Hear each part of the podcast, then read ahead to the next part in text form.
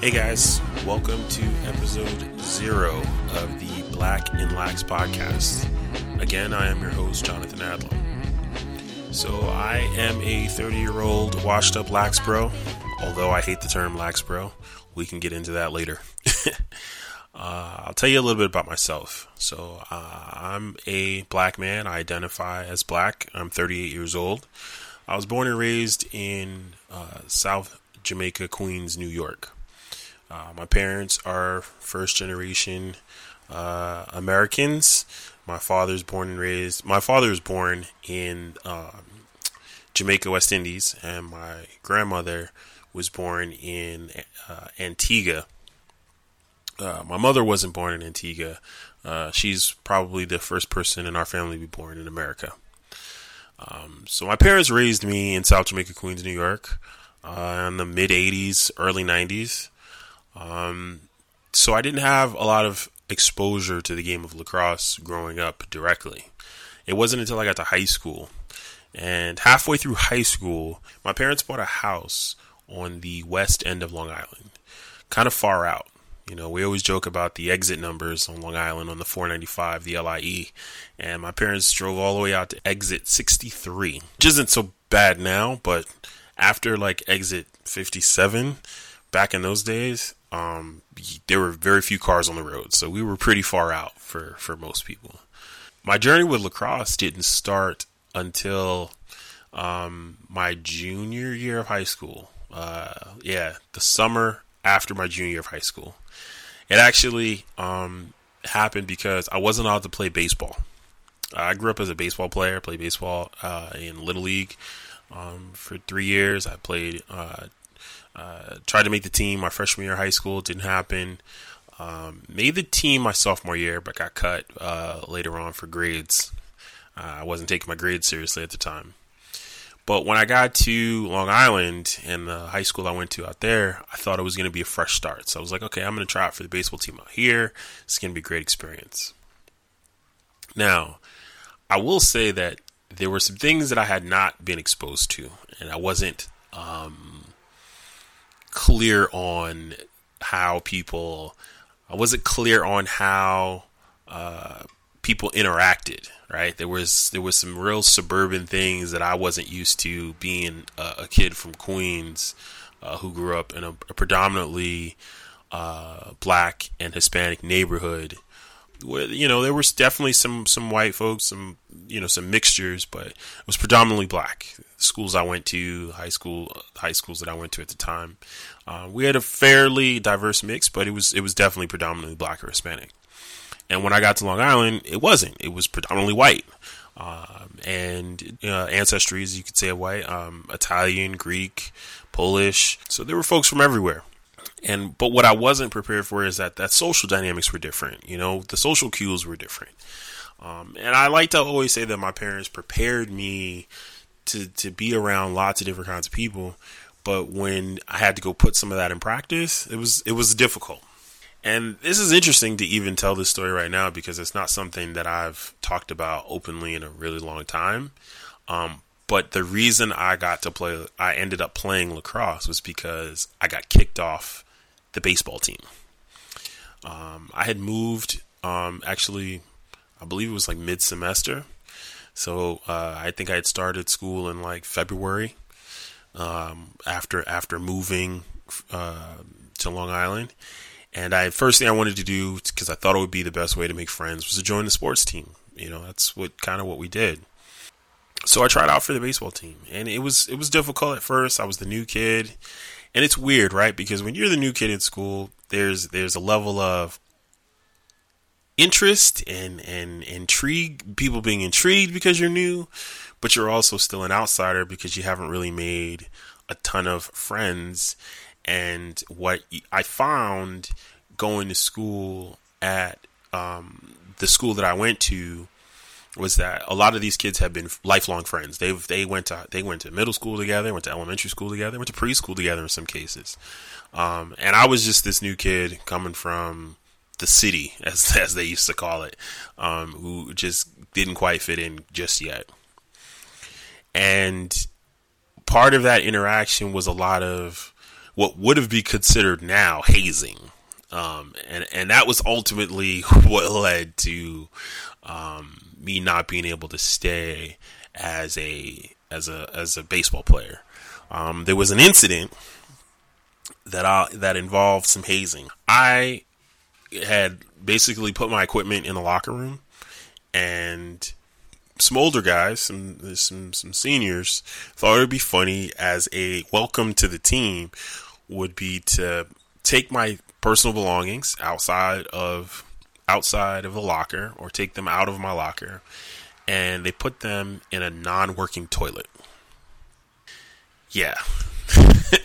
Needless to say, I didn't handle that very well. um, I retaliated. I retaliated the next day. Um, and you know, I will say that the mistake that I, I feel like I made beyond just the retaliation was the mindset. And the mindset was not only do I have to get you back, but I have to go further and beyond what you did to prove that I'm not the person that you should be messing with. And I won't go into the details on what I did because that's you know it's it's water under the bridge at this point. But it was definitely a learning experience. Um, all of us got kicked off off the baseball team, um, and um, you know it, it became a, a, a, community incident. Um, and my mother is an attorney, so my mother wasn't happy with the way the situation was handled by the school or the district, um, and she made it clear to them that if it wasn't handled better, there wasn't a more thorough investigation of the incident and how it was handled, that she would pursue legal action. Um, but that entire time, I basically had to finish school from home that that that entire uh, rest of that school year. So that was that was my experience. I think I had only been at the school maybe two, three months, and now all of a sudden I've got to finish the last month of school uh, from home.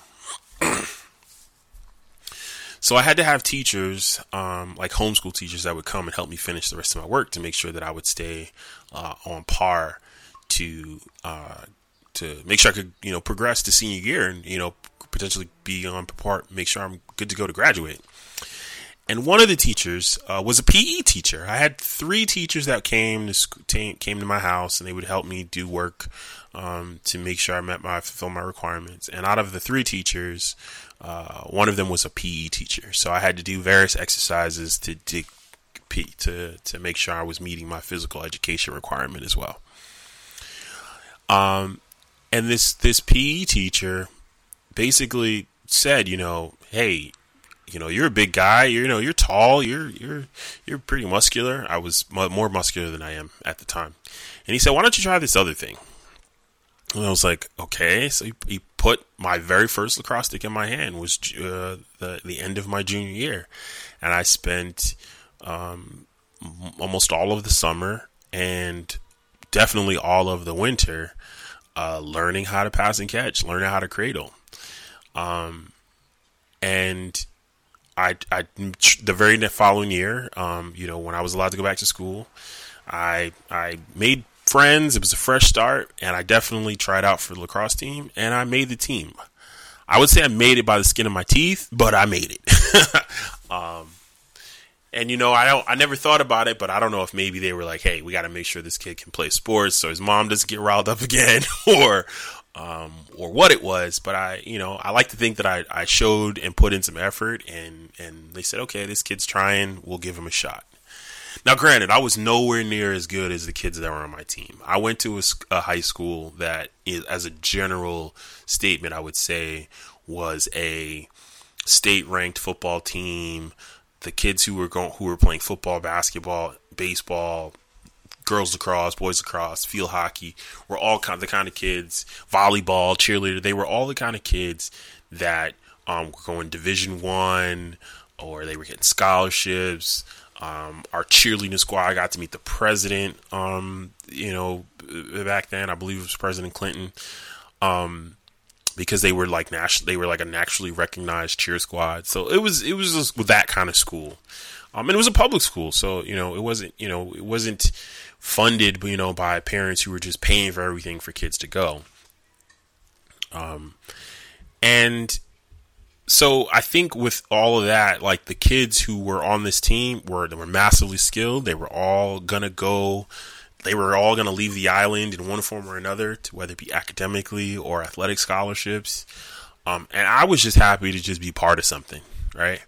Um, and it's funny because I did feel, I always felt like this was an opportunity for a fresh start, but I also felt like it was an opportunity to be tested, right? Because I had had a steep learning curve from the previous uh, school year, and there was always an opportunity for me to get caught up and get into some trouble again because I didn't understand the social dynamics of how, um, you know, high school kids were operating in suburbia. Um, you know, I did have another incident with the lacrosse team, but I handled it differently and it never came up. I never told the coach, I never told uh, my parents or anything. But, you know, it was another incident that at the time wasn't, would have, I guess, today, by today's logic, for sure, by today's rules and understanding, it would definitely be considered hazing. Um, they put a tampon in my helmet. Um, yeah, these are the kinds of things that were happening. Um, and you know, and it was definitely, I always felt like that situation was a, um, it was a test. It was, it was, a, I think kids had known what had happened the previous year and they were like, let's see if we can get this kid to react. And I didn't. And, you know, in the, in the toxic environment that can be high school, um, male bravado, it was seen as okay, this kid's cool. We can, you know, we can still hang out with him, and he's not gonna make himself, you know, an odd man out or, or cause trouble for us. And for me, it was just like I didn't want to go through that again. I had remembered what it was like to to spend the the the rest of the semester at home and how it had all played out, and I just didn't want to stick out again. So I chose to to to let it go. I just chose to to let it be. And I finished out the season with no problem.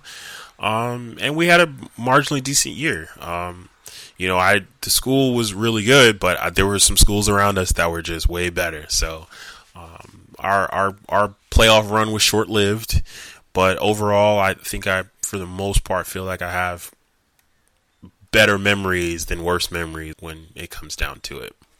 And so the big test really came for me when it was time to move on past high school. Um, as I said before, a lot of the kids that I knew had been playing lacrosse for a really long time or been playing their various sports for a really long time. And so they had um, kind of an idea of what was next, and, and their plans were in motion. I didn't know what was next. I was just happy to, to make it through. Um, you know, internally in my home, you know, it was always clear the foregone conclusion was when you graduate high school, you go to college. Um, and that was even that was always like a interesting duality playing out because I came from an area growing up where that wasn't the norm for most kids, right? They had they they didn't know what they were doing after high school, um, but I came from a very traditional, um, but progressive West Indian household who put who put a value on education and and being an active participant, you know, as an adult um, being uh, a, a, positive influence for humanity, and part of that was a major part of that was getting an education. So there was no doubt that when you graduated from high school, you were supposed to go to the you were supposed to go to college. Um, both my parents are college educated as well, so it was just it was clear that that's what we are gonna we what, what needed to happen. Um, but I didn't know where to go and what I was gonna do. Um, so I started to kind of look around and, and kind of figure out what that was to look like. So one of the things I did have working somewhat to my advantage was, um, you know, my parents or my mom specifically was very active in like getting me to go check out college campuses and trying to understand what the college experience would be like. So I went to a few colleges on Long Island just to kind of check out. Um, and the second thing I would say I had to my advantage was because all of the all of the kids that I knew that were either prominent academically or athletically were leaving the island, it meant that there wasn't a whole lot of it didn't at least it didn't feel like it. It didn't feel like there was a whole lot of competition for me to get onto a campus locally. Um, I think everyone was in a rush to get off Long Island. That whether they wanted to go to up, upstate, Baltimore, Pennsylvania, in some cases just even New Jersey, right? To go to like Rutgers or somewhere like that, or or maybe go to the city and go to like Pace or NYU. So there were just a lot of people who were just like, I got to get out of Long Island. like I know everything about Long Island. I've been on both shores. I've hung out. I've partied. It's time to go somewhere else. Um, but I was fortunate enough that that made it a little bit easier to stay on Long Island. My parents were very clear, like, you need to stay close. We need to keep an eye on you, and you, you're gonna need the support, and you're gonna need the guidance. Why don't you stay local? And so I did. Um, uh, I, I, applied to several schools. Um, a couple I didn't get into, a couple that I did. Um, but I think with my transcripts and grades and having taken, you know, gone to different high, gone to different high schools, um, the ultimate best decision for me was to go to community college and start there. And it was a really smart move.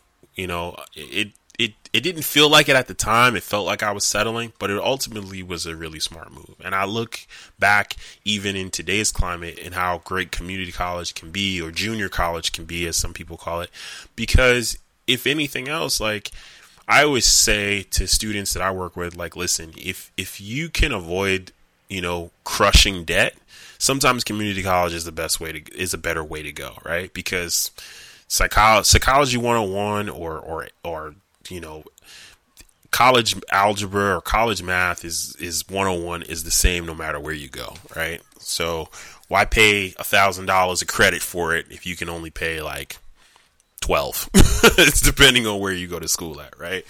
Um, and so that's what I did. I chose to go um, take a delayed program for uh, Long Island University, CW Post, and they were in the agreement that with them was, hey, you know, we really want you to focus on raising, um, showing us what you can do at the community college level, and then you know when you're ready to transfer fully, um, you'll do that. So I did spend some time, you know, back and forth uh, campus wise, but ultimately a lot of the schooling that I did was at the community college level, and I went out for the community college team. Um, now we were, I will say that at the time, our I was on a community college campus, Suffolk County Community College campus, and at the time they had separate athletic programs. So um, while it was a district school, there were three campuses, but each campus had individual athletics. Um, so I was at the campus close to my parents' house, which is the Ammerman campus, or what they call the Central campus. Um, and the truth of the matter, at the time, only thing that was really good on that on that on that campus was the girls basketball team. Um, the other programs were holding on by a thread or weren't very good. um, um, so it was a constant battle of trying to find a way to leverage getting the experience of being uh, working at the community college level, but ultimately like trying my hardest to get to to to figure out ways to to be always around um, LIU's campus. And Coach Tommy Postel was there at the time, and when it when it didn't work out initially my freshman year, um, what I what I ended up doing was getting involved to what we know today as club ball, right? So club travel teams that you know went to different regions, whether uh, locally or abroad, and just played lacrosse uh, in the fall and in the winter. Um, ultimately, trying to get ready for whatever spring club that you or spring team that you were originally formed, uh, trying out for or from. So I had played um, for a club team that's now dissolved, um, the Long Island Silverhawks. I think they went away um, in the early 2000s, and that was a that was a really good experience. Um, I got to play a lot. I got to learn the ins and outs of the game in a way that I didn't in high school, and I think I didn't learn the game the way I, I wanted to in high school because um, I always say that there are two things that I blame. One, uh, I, I, was I was I was born too early, right? So like I didn't have the technology, I didn't have YouTube, I didn't have access to uh, you know certain training materials because you're only going to get but so many reps at practice.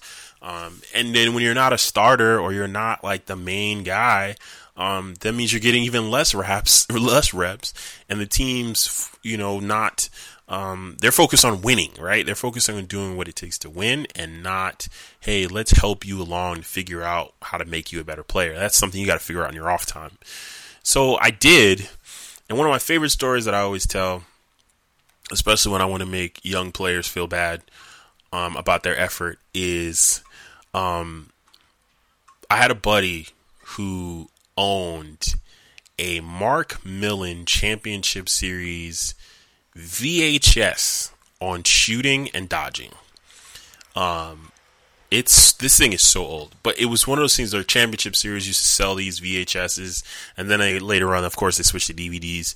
And this thing was like seventy five dollars. And I asked my mom, I was like, "Mom, can I please get this?" She looked at me like I was crazy. She's like, "Boy, I'm not spending no seventy five dollars on no on no VHS."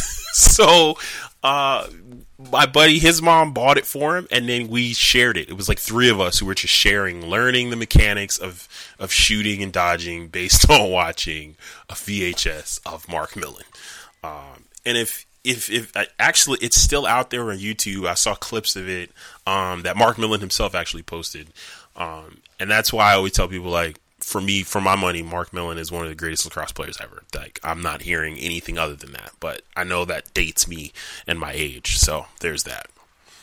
Um, but but that with that said, when I got to the college club level, I did have coaches who were really focused on individual training and conditioning to understand how they could help me become a better player.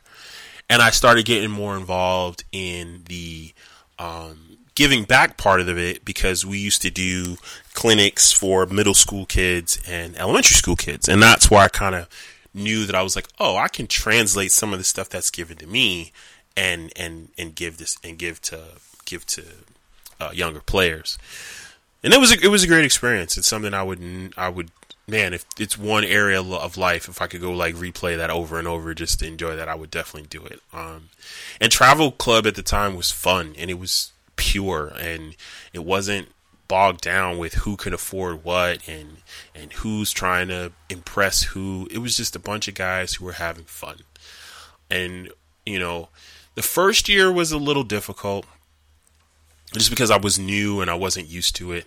The second year was really, really, really hard um, because we had a lot of older guys who were coming back from playing um, college who were basically trying to, for lack of a better word, like rehabilitate their college careers.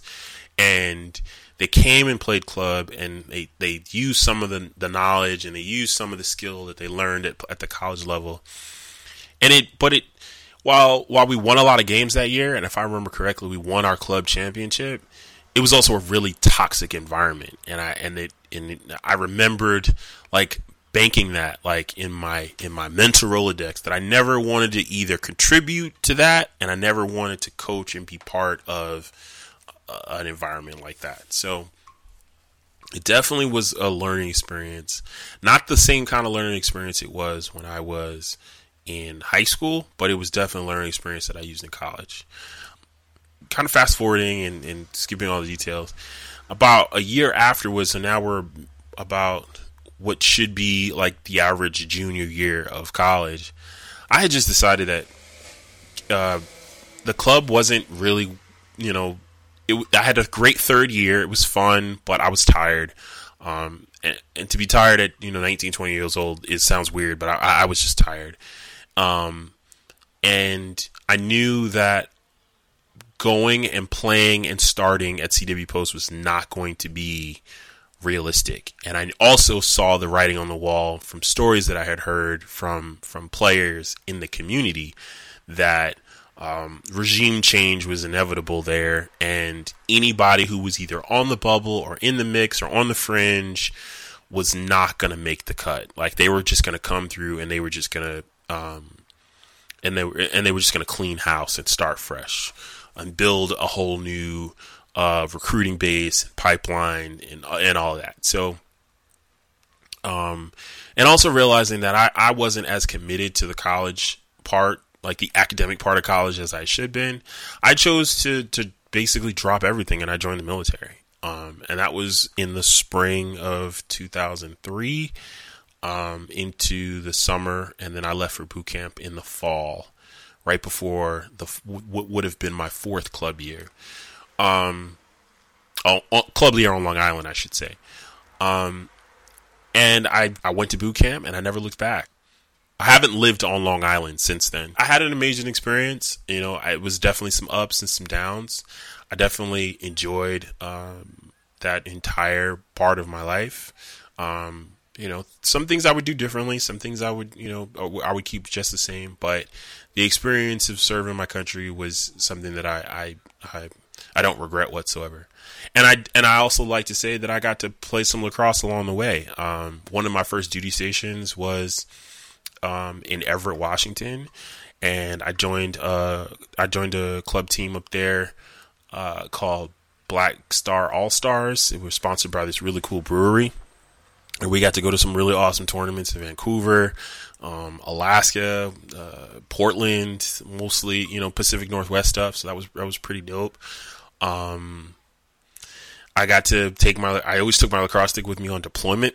So I always say I've played lacrosse on at least three or four continents because I did. I played wall ball in China, played wall ball in Singapore, played wall ball in Hawaii. Um, and it was people would always be like, "Why does this kid have his stick?" I was like, "Well, it was better than like going out and getting you know drunk and getting in trouble." It was like I'd rather just stay here and find a wall and you know and just enjoy the enjoy the the purity of the game at its at its simplest. So, um, after traveling, you know, a little bit with the military, my I always say that my last stop on the boat was San Diego, California. And San Diego has been an interesting experience. I've been living here basically since 2006. Um, and I've spent the first 10 years promising myself I was leaving and it just haven't it hasn't happened. So I'm still here. And the beginning of my uh, experience in San Diego is also where I would say is the end of my playing uh, aspect of my career, and I started to make the transition toward coaching. Um, when I first came out here, that was one of the first things I wanted to do was to figure out. I was like, man, San Diego's wonderful. The, the weather's great all year round. It's always like 70, 75 degrees. Man, I could play lacrosse all year round here. And um, I joined uh, an adult working man's league um, at the time over the summer, and I kept getting hurt. Like it was, it was always something. It was my knee, it was my back, it was my foot, and I always joke and say that the finally it was the intervention between my club coach that I was still very much in contact with, um, and my mom, who just both sat me down, you know, over the phone and said, "Listen, you keep getting hurt. Maybe it's time to put down the cleats and pick up a clipboard. You know, my coach used to always say, you know, those who those who can't do anymore, they teach. And I didn't think I was qualified to do something like that. Like I had, you know, I helped out with clinics and stuff, but I didn't know if I had what it take to to uh, to be on the entire team. So I took I took some time to kind of figure out like what would that look like what would it take? And it just so happens at the same time, um, lacrosse has been growing in San Diego uh, over the last 10, 15 years um, at an exponential rate. And I say that because it seems like every year we add at least five teams at the high school level. So there's there's always a, a competitive drive out here to continue to grow the game. And at the time, um, I got linked up with a, a gentleman whose son uh, went to uh, a, a, tournament while he was back east, and he fell in love with the game just by watching it. Um, and it just so happened he was a uh, he was a, a, Syracuse alumni, born and raised in, in upstate New York, but he his job had moved him out, him and his family out to uh, San Diego, and when he had went home uh, to visit, is when he took his son and he took his son to uh, a Syracuse lacrosse game or a tournament that Syracuse was uh, in, and his son just was like, "Oh, Dad, I want to do this! Oh my God, this is awesome! I want to do it." So his, when they got back to San Diego, he his dad asked some questions about like, "Hey, how would you go about starting like a program at the local high school?" Because I think his son was in this at eighth grade at the time, and he wanted to see if he could get it going by the time his his son was his son was going to be in high school. And um, so he he kind of did all the administrative legwork. Um, but he was like, "Hey, I have never like I love lacrosse. It's a great game, but like I don't know how to play it, and I don't know how. I definitely couldn't teach it." So he hired some some gentlemen. He said, "Hey, you guys are experienced lacrosse players. Uh, why don't you be you guys be my assistant coaches, and I'll handle all the paperwork." Um, and I always joke like that's the that's the the thing I wish someone had told me is that coaching is more paperwork than anything else. It's not X's and O's. It's a whole lot of paperwork for everything else. um, but I didn't have to do any of the paperwork because when I got brought on as offensive coordinator, my job was to just get kids prepared to play game, right? And and to have fun doing it and, and understand what it takes to win. Um, but most importantly, have fun. So I was I was at this uh, high school in East County for uh, for a season, um, and we had a pretty good run. It was it was it was a great first year, um, but it didn't. I always say like I, I really enjoyed that, but after that experience is when I knew like I think I want to run my own program because there were just little things that lit, that would let me know that you know it was a reminder that like this is this is someone else's baby it's not yours so after after that season, um, step I just continued to hang around with the with the local uh, lacrosse community and and kind of kept my ear to the ground. And then by pure pure luck, happenstance, as they say, um, a good friend of mine was dating a young lady, and her dad was a coach at a local, um, what you would probably call like a historically black high school in the community. And our dad was like, "Hey, I want to introduce you to the uh, coach, or excuse me, the the principal at this high school. I think he he would really want to hear about you know your experience playing lacrosse." And I met with him like the following weekend or or uh, beginning of the week, and he was like, "Hey, we just rebuilt our high school. We've got discretionary funds to help you know grow um, our, our our community engagement. He's like, I think lacrosse would be a great new thing to offer our young high school kids who've never who've never been experienced to this uh, community. And they brought me on, and uh, from there, that's when I really learned about the inside paperwork of being a lacrosse coach and how to order uniforms and get color schemes and getting getting the field permits and insurance and all, equi- all equipment orders and just doing it all. um, and it was a great experience. I, I that's probably the single handedly best uh, coaching experience I ever had. It was tough. I learned a lot. I was young. I was gr- I was green myself. Um, but it, it, it set the foundation of what I knew I wanted to contribute to the community. And I don't know if I would be as engaged now as a coach had I not had that experience.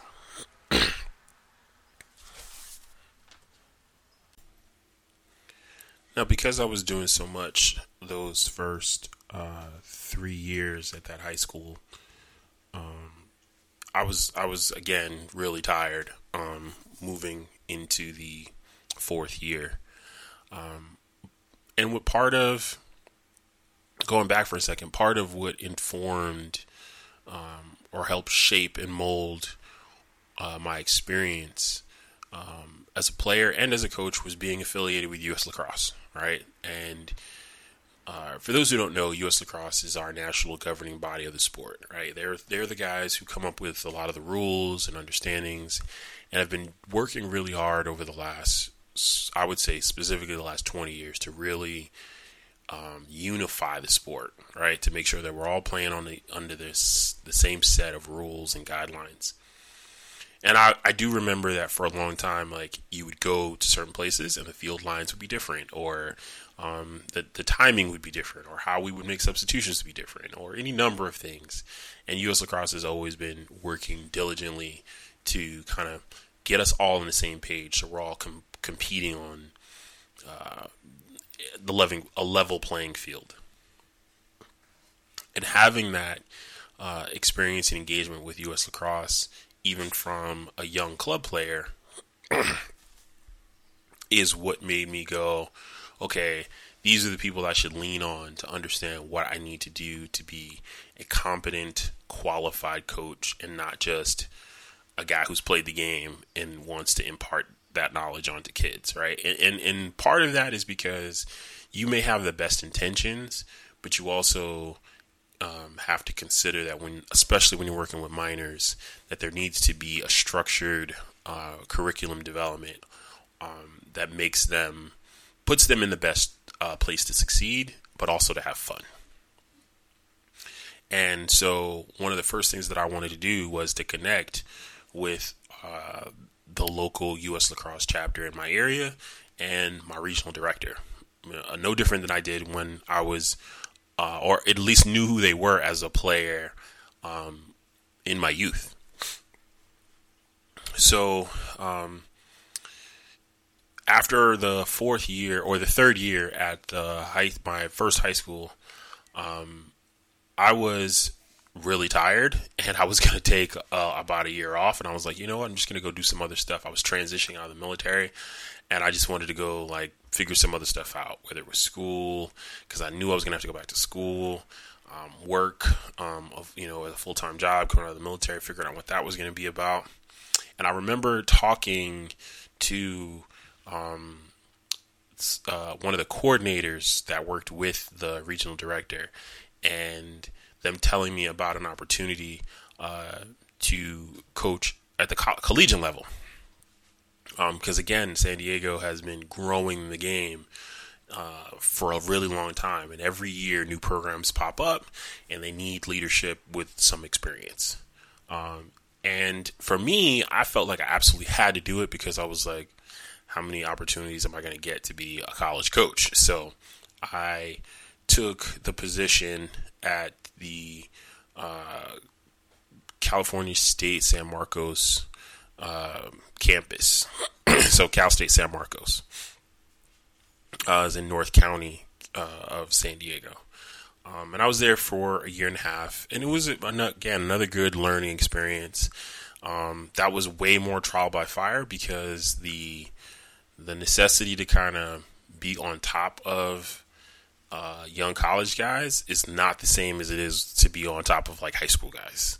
All right, to make sure that they're going to class or doing what they're supposed to be doing. Like they don't need as much, for lack of a better word, babysitting.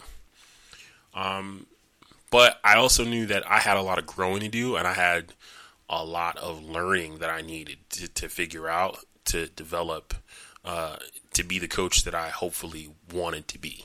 Um, and I got some of that, you know, trial by fire. Um, and I've gotten some of that also by good mentorship uh, later on. So, um, you know, I've I've been to a, f- a few other high schools since then. I'm currently at a high school um, right now that I really enjoy, um, and part of what what leads me to this this space where I'm working on this project now um, is basically it connects back to what what drove me away from the game for a little while because in between uh, the high school that I'm at now and my collegiate uh, experience coaching, there's about somewhere in between. There's like a, like a five year gap where I just didn't want to have anything to do with lacrosse. Um, it was a real toxic environment, and um, without getting into all the specifics right this second, I will say that on a general level, you know, it wasn't about not feeling. It wasn't. Uh, it wasn't about someone directly saying they didn't want me or that um, I wasn't welcome. It was a lot of inaction or the dragging of the feet or the slowing down of progress to let me know or to inform me, I should say, that um, the progress that I wanted to see in terms of diversity, inclusion, was not an agenda that the local chapter in my area was interested in in pursuing. And you know, one of the things that you know, I in my in my nine to five or my professional spaces, we say is that diversity and inclusion is about not just welcoming, is not just inviting someone to the party, but making them feel welcome when they get there. you know, offering them, you know, a beverage or, or, or offering them to dance or just making them feel included in, in whatever the, the, uh, whatever is going on. And I can say that while I was numerously, numerous times I was invited to the party, I did not always feel welcome. Um, it felt like it was just a thing to do to say you did it. But when it came to rolling up our sleeves and doing real substantive work around making the lacrosse community in our local area better, it wasn't it wasn't real. It, it was it was it was all lip service. And you know, to to you know to be frank, to be to be blunt, to be upfront, you know, no one called me the N word or or discriminated against me because of whatever.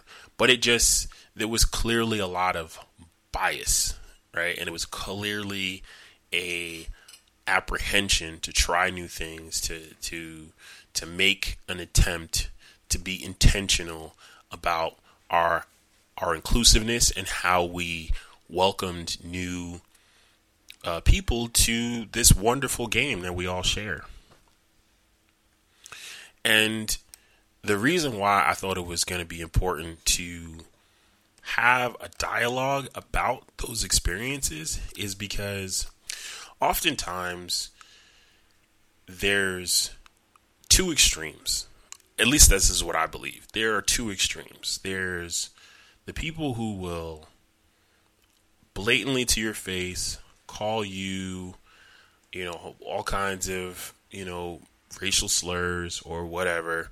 And then there's another side where it's we show this twisted pity based on our limited understanding of a person's background and we go, "Oh, well, you know, because they're poor or because they're from the hood or the ghetto, well, then I've got to work extra hard to make them feel um, part of our community. And then we, we, we, we limit ourselves to only those two acceptable narratives, right? And that's not, that's not representative of our entire community. It's not representative of who we are as a people right? And it's not who representative of who we are as players. Lacrosse players, you know, black lacrosse players specifically come from all different socioeconomic backgrounds. They come from different cultures. They come from different ethnicities. And we're not boiled down to just one, two, or even three narratives that are palatable and comfortable, right? We come from all walks of life. We have our own experiences. We have our own journeys. We have our own opinions and we're not speaking as one body or one voice to to represent all uh, areas of blackness, right? Because I'm from New York, but I know some great players from Baltimore or from Florida or from Georgia or from California, you know, and their experience playing this game is completely different than mine. So we should share as many of those narratives as possible.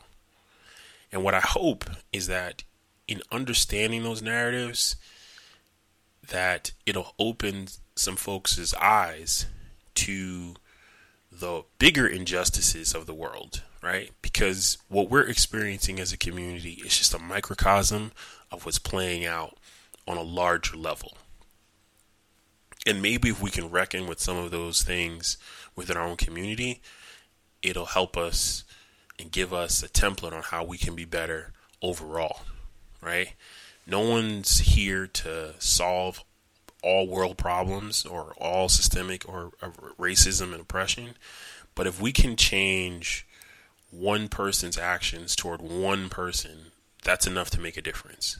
If we can do one last problematic thing, if we can have one better understanding of one individual, maybe it'll help us inform how we treat the next person and how we be better, right? Because as a community, we need to get better.